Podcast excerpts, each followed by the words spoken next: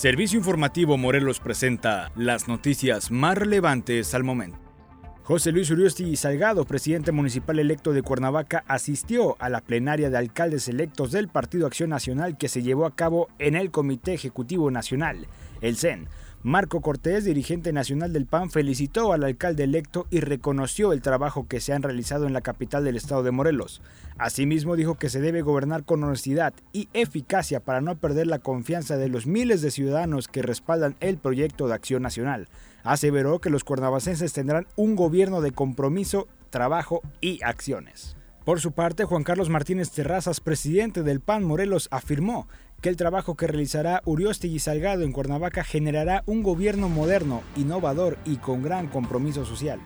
Cuernavaca necesita un gobierno de crecimiento, pero sobre todo de oportunidades. Hoy vamos a construir un municipio con desarrollo económico, social y sumamente eficiente, dijo Juan Carlos Martínez. De nueva cuenta, el presidente de la barra de abogados, Miguel Ángel Rosete Flores, dijo que pareciera que las designaciones de magistrados, contralora y consejeros del EMIPE fueron a modo, producto de componendas políticas. Así lo señalaba el presidente. Escuchemos. ¿En base a qué fueron seleccionados las y los mejores profesionistas del derecho? ¿Qué tiene que pasar entonces, Habrá personas que están presentando, preparando sus recursos correspondientes, su juicio de amparo. Nosotros somos garantes, somos observadores y lo que siempre señalamos, que faltó transparencia. La secretaria general de la sección 19 del Sindicato Nacional de Trabajadores de la Educación, Gabriela Bañón Estrada, dijo que la asistencia a los salones de clase en nivel básico seguirá siendo opcional, dado el riesgo para los alumnos, profesores y comunidad estudiantil. Aunque no se niegan a regresar a clases, el Sindicato Nacional de Trabajadores de la Educación valorará en las próximas semanas si los trabajadores de la educación continúan con clases de manera remota o en las aulas en el mes de agosto.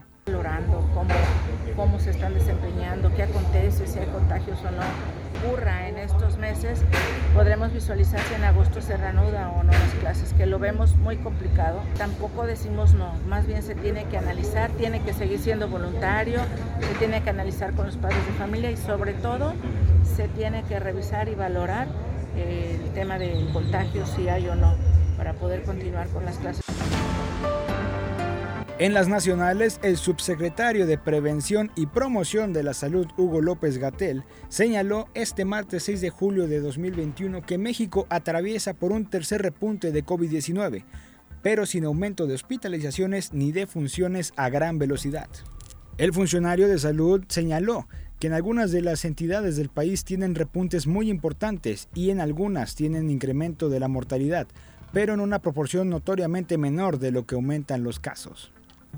Por su parte, el presidente Andrés Manuel López Obrador admitió que en México hay un pequeño repunte, aunque dijo que no significa que sea grave.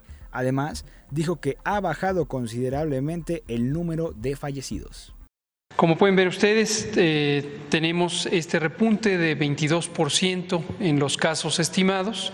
La gran mayoría de las personas que padecen COVID, que quedan registradas o son estimadas, se recuperan en buenas condiciones, sin necesidad de haber sido hospitalizadas o haber tenido un tratamiento avanzado. Aun cuando existen estas terceras oleadas, estos repuntes, estamos teniendo casos, pero la hospitalización y las defunciones no crecen a la misma velocidad. A su vez, el presidente de México, Andrés Manuel López Obrador, anunció este martes 6 de julio que propondrá un premio Nobel para los investigadores que crearon las diferentes vacunas contra el COVID-19 por su aportación a la reducción de muertes por la pandemia de coronavirus.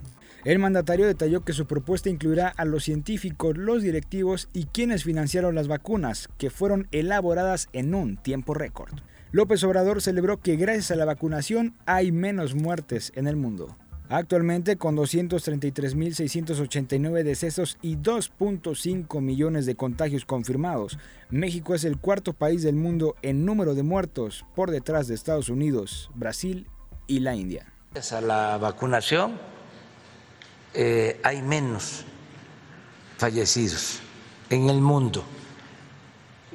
Y esto se está registrando en nuestro país. Por eso yo formalmente voy a enviar a quienes deciden sobre los premios, eh, quienes deciden para nombrar, elegir a los premios Nobel, que se considere eh, entregar un premio en esta materia a quienes eh, contribuyeron para la creación de esta vacuna. Hasta aquí las noticias más relevantes al momento, presentadas por Servicio Informativo Morelos. Hasta la próxima emisión.